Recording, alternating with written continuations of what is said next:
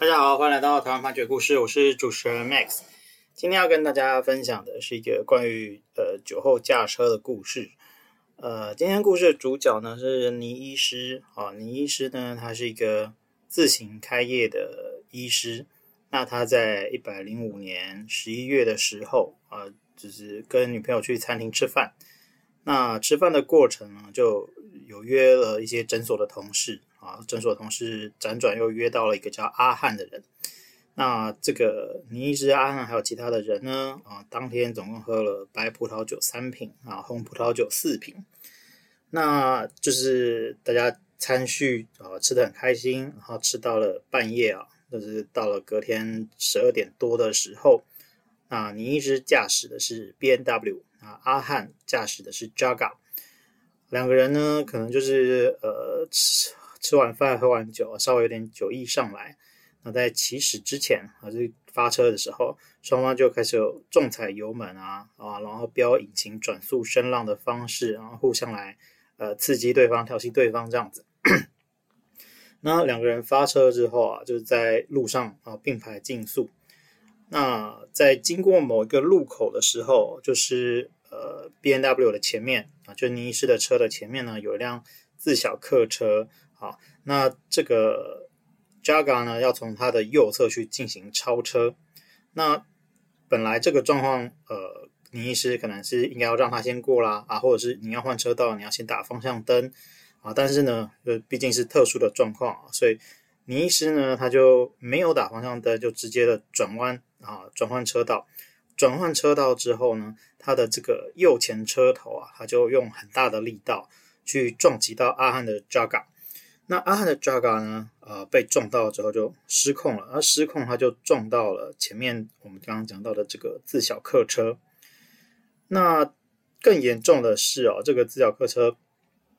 呃，因为撞到了，呃，应该说这个 Jaga 撞到自小客车之后，它的整个行进方向就失控了，它就顺势就转到了对向车道。那这个时候对向车道有一个陈小姐，她驾驶自小客车，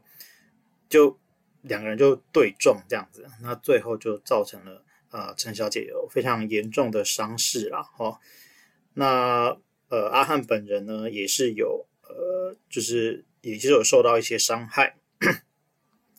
那倪医师呢，他这个发现有这个状况嘛，哈，就是这个肇事是很明显的，但是呢，他没有停下来协助送医，或是等到警察来到场处理，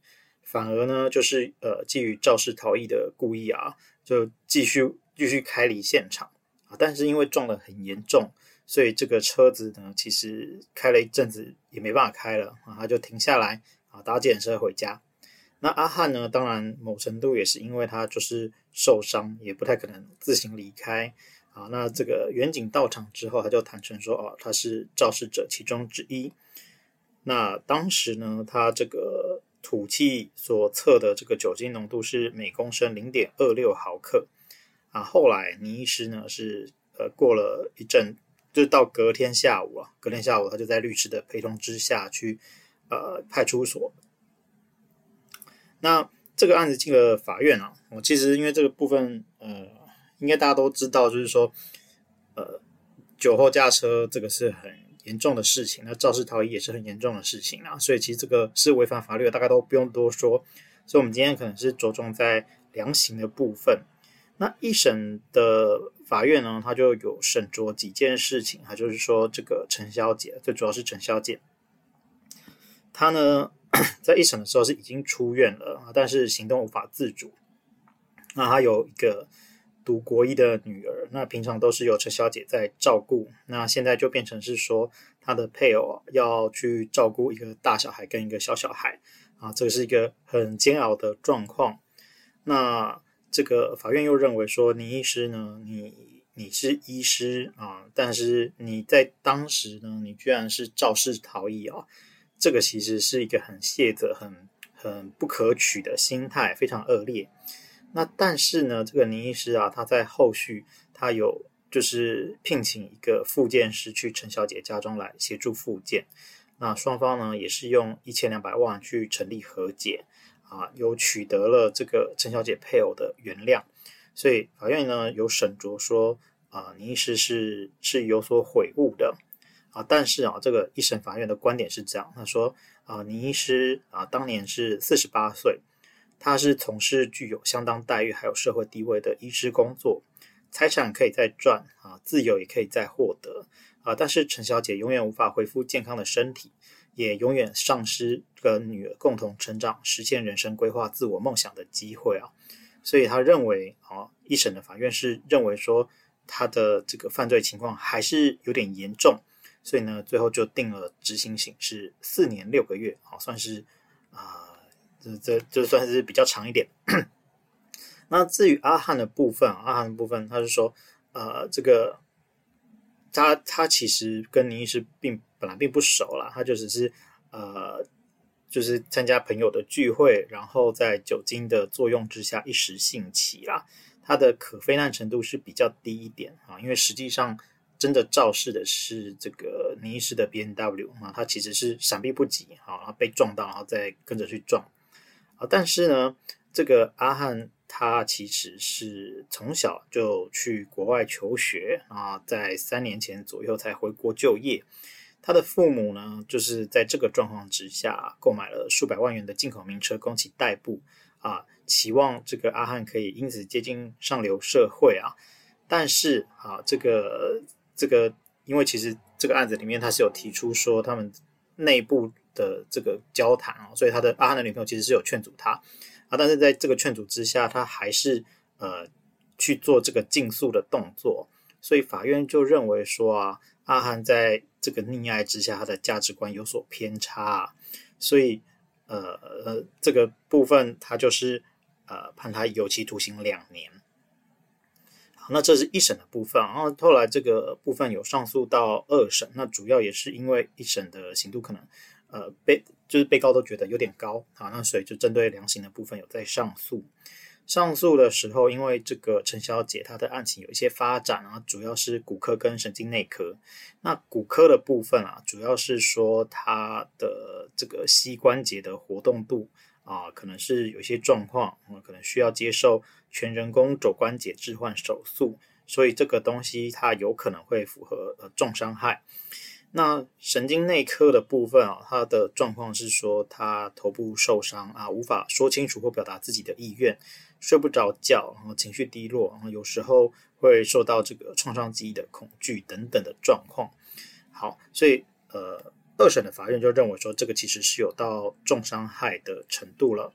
那呃，倪医师在上诉之后，他原本有部分是不认罪，但是他上诉之后是全部都认罪了。那上诉之后，他也跟这个阿汉有达成和解，呃，因为毕竟是他有撞到阿汉的车啦，这样子。好，那这个部分，呃，他又取得了阿汉陈小姐的配偶，哦，这个部分他都有和解。那小的配偶也说，就是说他要原谅这个倪医师，希望给他自新的机会啊。所以呃，反正就认为说，这个倪医师呢，啊，从肇事者的法律层面啊，心态确属可疑啊。但是啊，我们现在国家是基于修复式司法的理念，那国家呢是有责任啊，去权衡被告接受国家刑罚权执行的这个利益，跟确保被害人损害弥补的法益啊，在。这两者呢，要在法理上啊力求衡平啊，所以呢，被告积极填补损害的作为啊，是应该要被认为是有利的科刑因素。所以，呃，这个二审的法院就认为说，告诉人既然已经有说就是要请法院对他重新量刑了啊，然后再加上说倪医师他呃有八十几岁的父母在香港要养。那倪医师本身他也有香港的这个永久居留权啊，但是在整个诉讼过程呢，他也是随传随到，并没有说就是逃逸无踪这样子的状况。那他有说到，就是开业两年多就发生这件事情，那有许多呃，就是银行啊、厂商啊，他们都很担心这个诊所会受到影响而终止贷款啊，所以他这个一千两百万其实也是父母那房子去借贷等等的这样子的状况。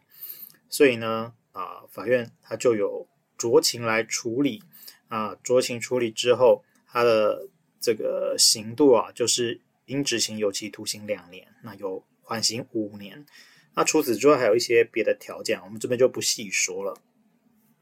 那至于阿汉的部分啊，呃，阿汉的部分其实也是陈小姐的配偶，他有提到说，这个事故有两个肇事者啊，但是两个人的态度差很多啊。虽然阿汉一开始是有来哈，但是后来可能就是呃没有持续的去关心啊。他说他真的没有办法原谅阿汉。那阿汉虽然这个在最后次开庭的时候，他带着一百万的现金到庭啊，希望可以交付给这个就陈小姐的配偶啊，但是呃，就是这个陈小姐的配偶有有说，就是先前就有说他没有办法接受部分给付了，他希望就是一次付清这样子。那法院认为说，虽然阿汉的这个态度是有有所改变，好，但是他是基于这个修复式司法的理念啊。那本案两个人的这个饭后态度的差异，所以最后啊，这个阿汉的部分呢，啊，他就是处有期徒刑一年两个月，那没有宣告缓刑啊，所以阿汉是必须要进去服这个有期徒刑的。好，那不知道大家对于这个案子，就是这两个两个行为人他们呃的量刑啊，这两个法院对于量刑的看法，有没有什么样的想法？啊我们今天参考的呃判决是台湾高等法院高雄分院一百零七年度交上诉字第四十九号刑事判决。我每周一会更新，欢迎大家有意见可以回馈给我们，或是告诉我们你们想听的主题，让我们一起来听判决里的故事。我们下周再会。